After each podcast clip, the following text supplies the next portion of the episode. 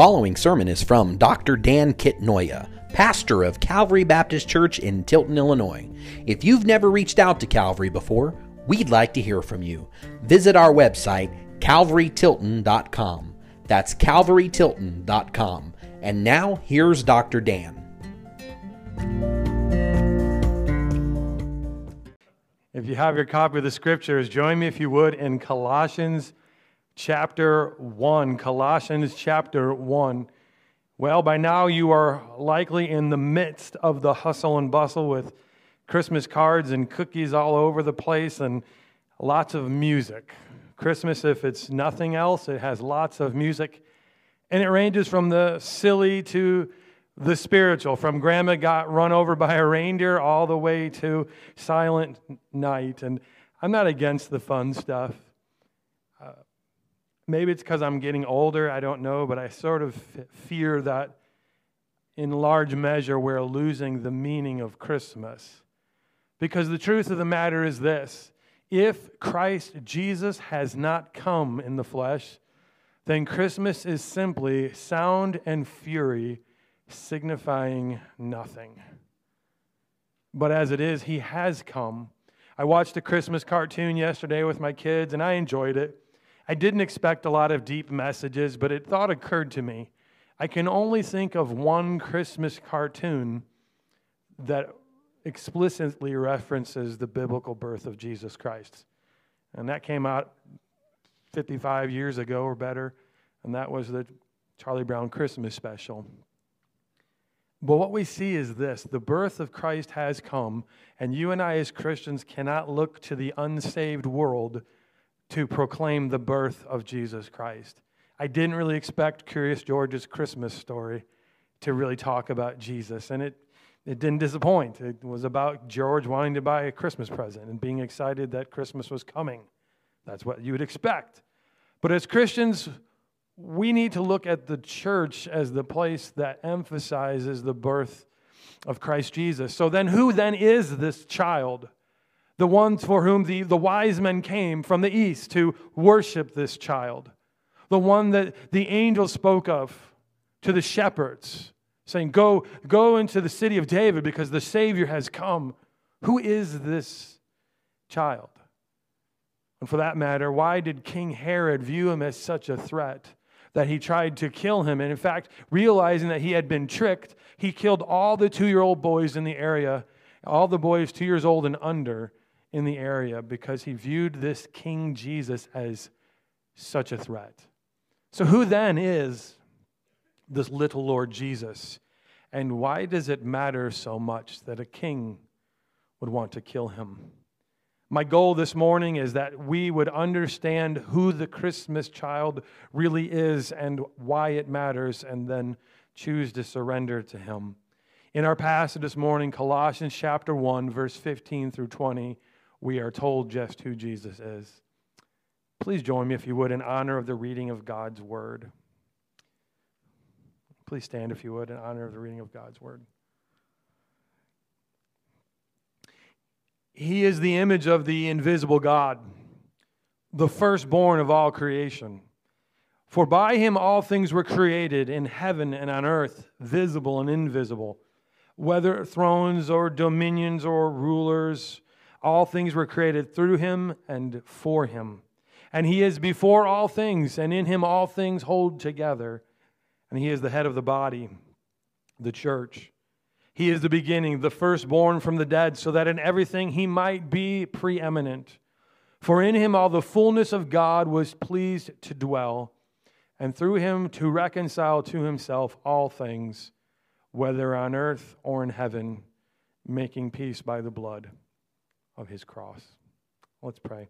Father in heaven, we do thank you and praise you for the Christmas season and all the fun that we enjoy, but we thank you more than anything for the sending the Lord Jesus into our world because he is the inspiration of all of it. He is the reason for the season.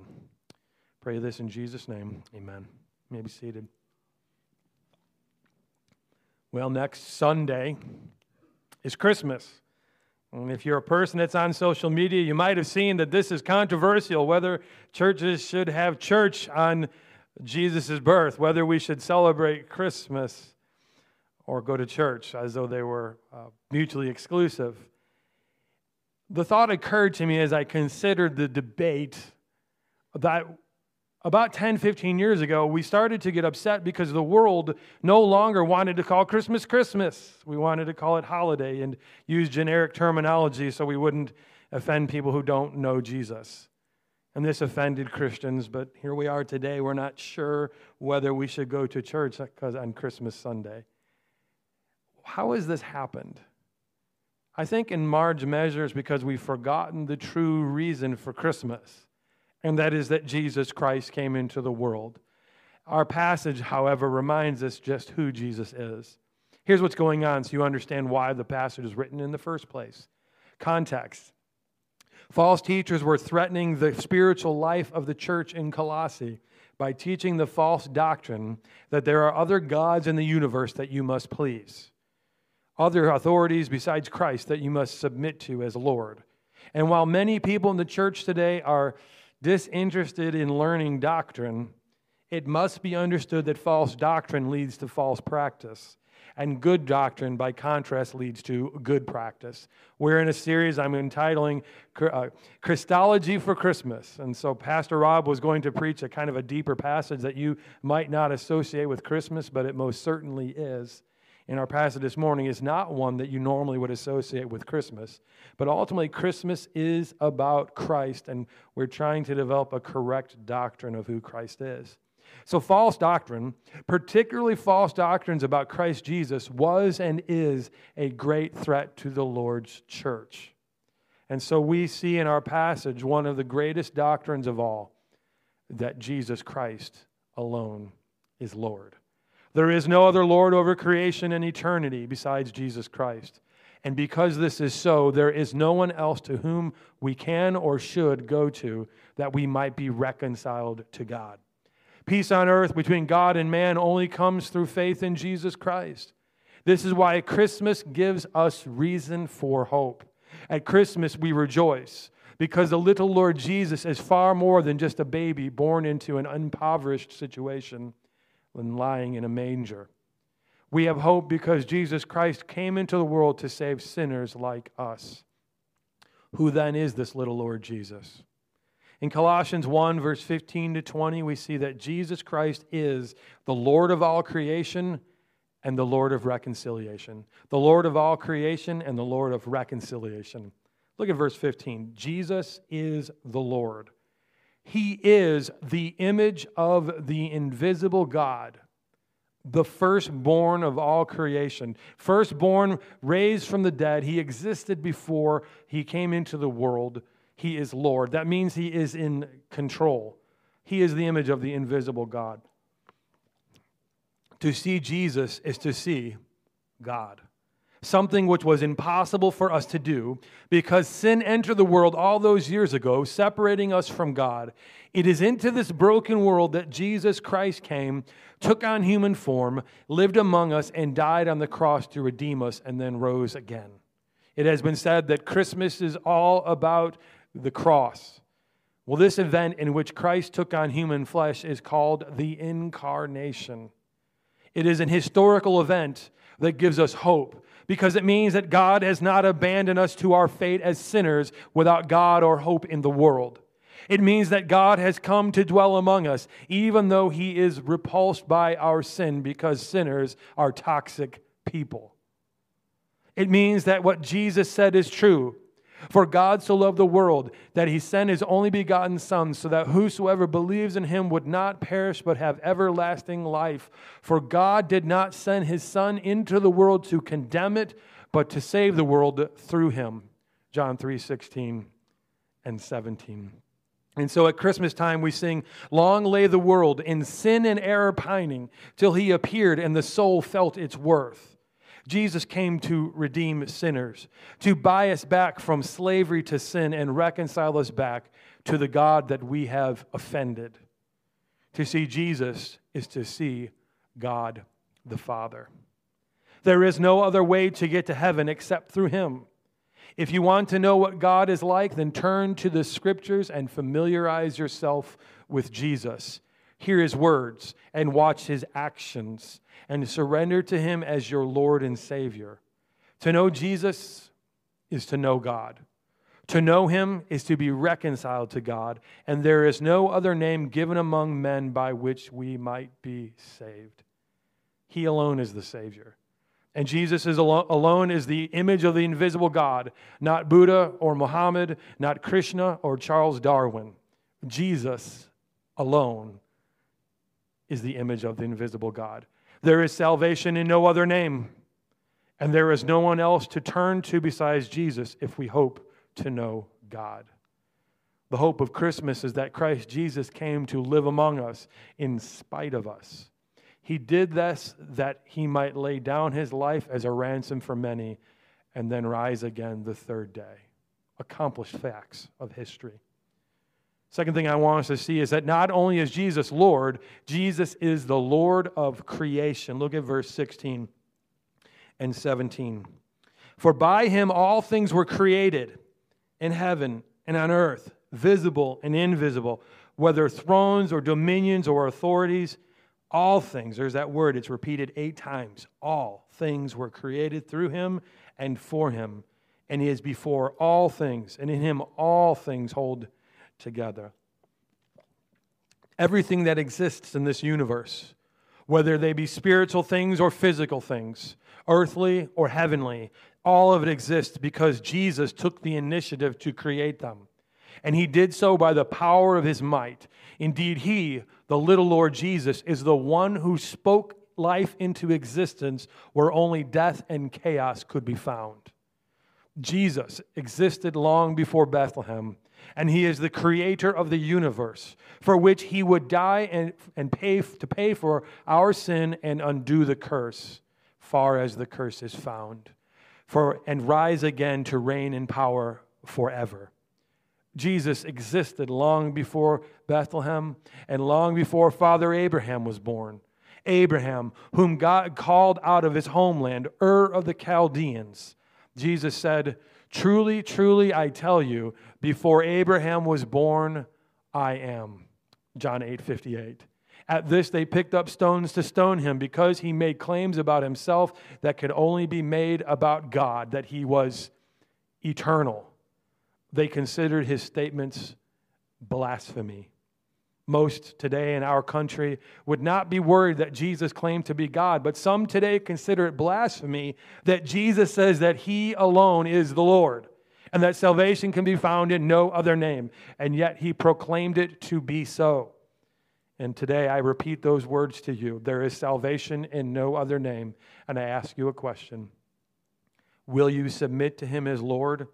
Or in your heart, are you picking up stones for this claim that He alone is the sovereign Lord to whom all of creation must submit or face His wrath and judgment?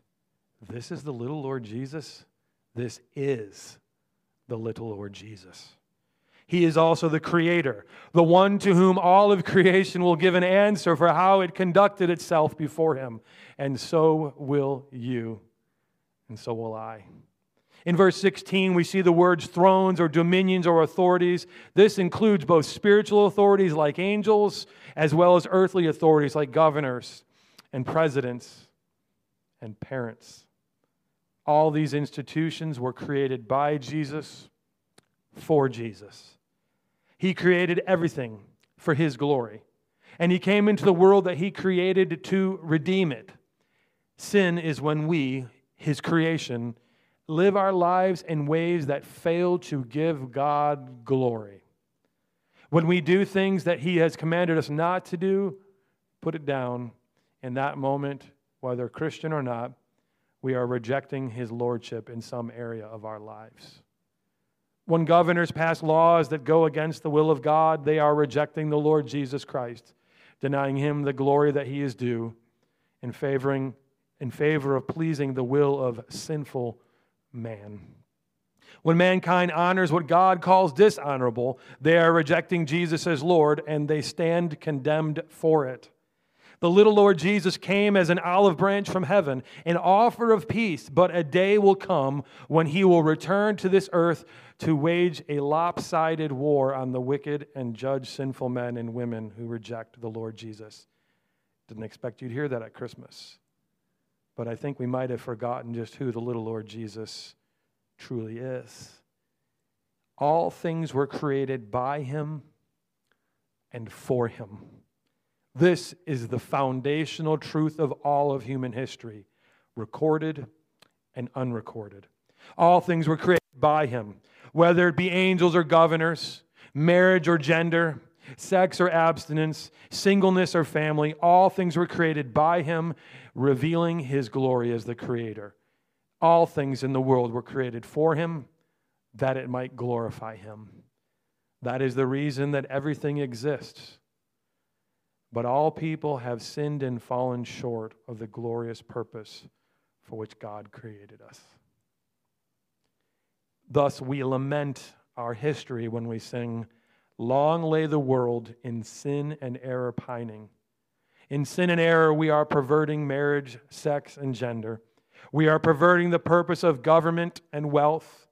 Humankind is busy enacting wicked laws and creating wicked ideas in their minds, deceiving and being deceived, dishonoring mother and father, and having other gods before the one and only true God. Make no mistake, the point of Colossians 1 15 to 20 is to remind Christians that there is no other God. Long lay the world in sin and error pining, till he appeared and the soul felt its worth, a thrill of hope. A weary world rejoices, for yonder breaks a new and glorious morn. The story of our sin it breaks forth in the story of a Savior being born to redeem us. It has been said that Christianity is a singing religion. And why shouldn't we sing? Why shouldn't we rejoice?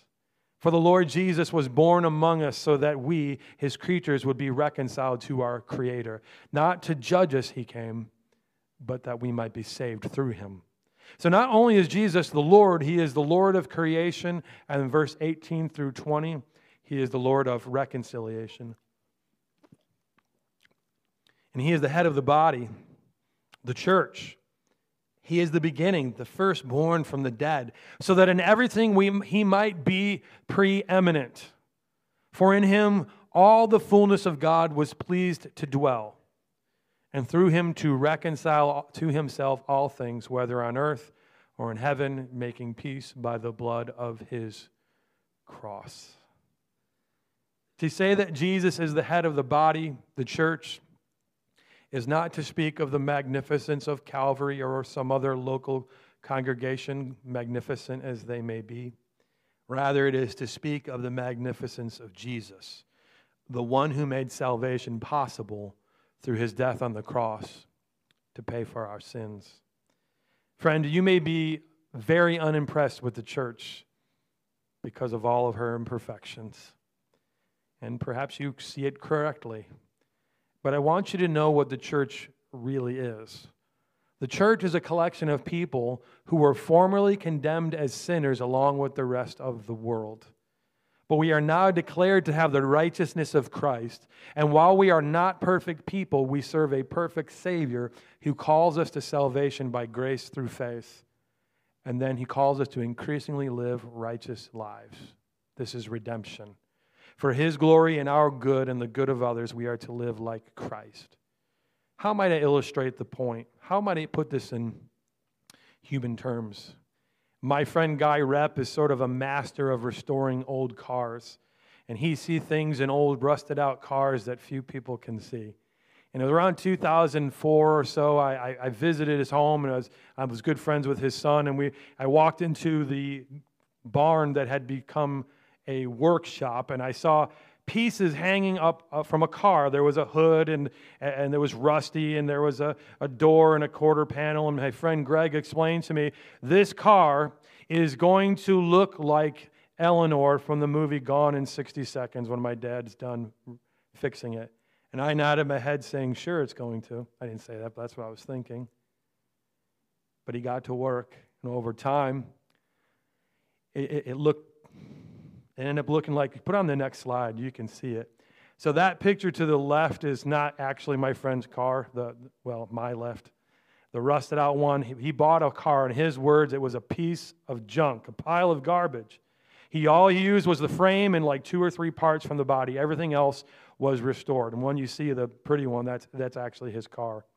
He took it out to Arizona, Scottsdale, Arizona. They had this thing called the, the Barrett Jackson auto auction, and they describe themselves as the, the world's greatest auction of collector automobiles. And say when he brought it out there, he wanted to sell it.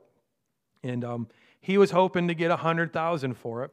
Barrett Jackson told him, "You'll probably get sixty thousand. He was actually hoping uh, to sell for hundred thousand because the church had that he went to had a balloon loan coming due. Um, I'm not an expert on balloon loans, but my understanding is you make small payments, and at the end there's this big, huge lump sum, sum that's due. Well, they weren't ready. So he wanted to sell the car and tithe off of what he sold the car for. He was not the pastor, but he wanted to, to do this. So they, they have it up for auction, and it's, it's going. And there's three people in the audience bidding and two people bidding, bidding by phone. And once it hit $170,000, the guy running the thing comes down and shakes his hand and goes, Brother, you're in the middle of Barrett Jackson ma- magic. And guy said to me, I know it wasn't magic. The thing sold for $220,000. What used to be a pile of trash. Friend, you may look at the church or individual Christians and say, pile of trash. But that's not what Jesus sees. Jesus is the great restorer. He reconciles us to God and then gets to work on restoring the original glory that God had in mind for us when He created the human race. You may not be able to see it when you look at the church or an individual Christian, but God can see in us what no one else sees. And God sees what you and I can and will become when we surrender to Jesus Christ. So, God, because He knows what we can be and what we should have been when He created us in the first place, God created a plan to make His vision a reality. And then He set the plan into motion to reclaim and restore us through Jesus Christ. This morning, I want you to understand who the little Lord Jesus is.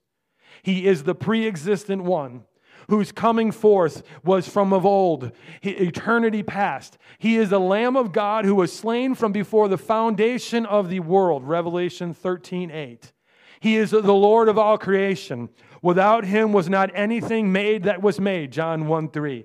And he is the head of the body, the church. He is the Lord and Savior, the one who redeems us and restores us. He is the firstborn from the dead the first one to be raised from the dead, who makes our resurrection possible. A day will come when all who are alive to God through faith in Jesus will be reunited with those who have died in Christ before us. And we'll be enjoying the Lord Jesus forever. And we will enjoy him forever. And this is because the little Lord Jesus is the Lord of creation, and he is the Lord of reconciliation. That is why he came. In the manger, to see the little Lord Jesus is to see the fullness of God dwelling in human flesh, dwelling among us. In him, God the Father is reconciling all things to himself, bringing them back into willing subjection through the cross. Jesus was born to die that a death that would pay the ransom for our sins. He rose again from the dead, and he will return to judge the living and the dead. Only he is qualified to do this judgment. And he will. Thus, when the angels proclaimed to the shepherds that Jesus the Messiah was born in the city of David, they also said, Peace on earth and goodwill towards men. What is this? The angelic hosts proclaim an offer of peace from the Almighty God to the human race who was toxically sinful, who had long lived in sin and error pining, offending the one and only true God who was both holy and powerful. The one, only one that we should seek to please was offering an olive branch in the person of his son, Jesus Christ. This is God's offer to the world and to you and I as individuals. Jesus is the Lord, the Creator, and the Savior. He came to redeem and to restore us. His wisdom in this process is not the wisdom of man. He came as a carpenter rather than a conqueror. He came as a son rather than a scholar. He came as the little Lord Jesus, born to working class poor in the last remnants of a family line of King David, a family whose glory had long been forgotten. He went to the cross rather than to a castle. He will return to judge the living and the dead, and only those who have put their trust in him will be saved from his wrath.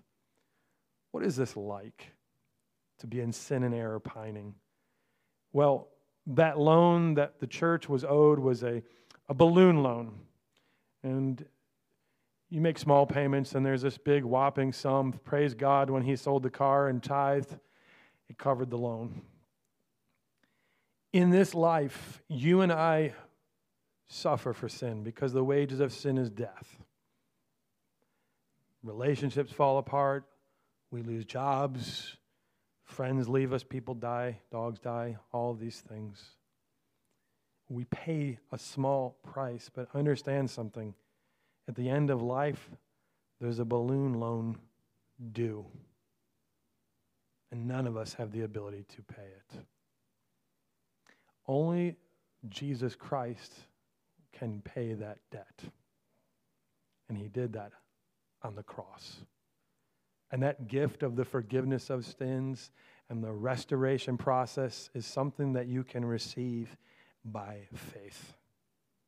If you hear nothing else, hear this Jesus is the Lord. He is the Savior before whom you and I are invited to fall on our knees. Have you received the Lord Jesus as Savior? Have you surrendered to the Lord? When I think about this as Christians, I would ask you if you've put your trust in Jesus for salvation, can you point to evidence in your life that Jesus is your Lord? I'm not talking about sinless perfection, nobody achieves that. But are there decisions that you make because He's your Lord? Are there things that you avoid because Jesus is Lord? is Lord. Does your mindset about sin and the world does it reflect the fact that Jesus alone is Lord and he alone is the one that we must please? Can you see that in your life? At Christmas time, today, week before Christmas, December 18th, year of our Lord 2022. Put it down. Is today the day that you decided to begin to live as though Jesus is Lord? That's my invitation to the Christian. Finally, as Brad comes to play our song of response, perhaps this morning you've never put your trust in Jesus for salvation, but maybe today you understood who Christmas, the Christmas child is that He, the Son of God, the creator of the universe came, lived a sinless life, died in a cross in your place so that you wouldn't have to pay the balloon loan of sin at the end of life. But even more than that, that in this life, you would experience the restoration process that God wants to work. This morning, if you'd like to call on Jesus as Lord and Savior, I invite you, make your way to the front. I hope you call on Him. He will hear you, and He will save you.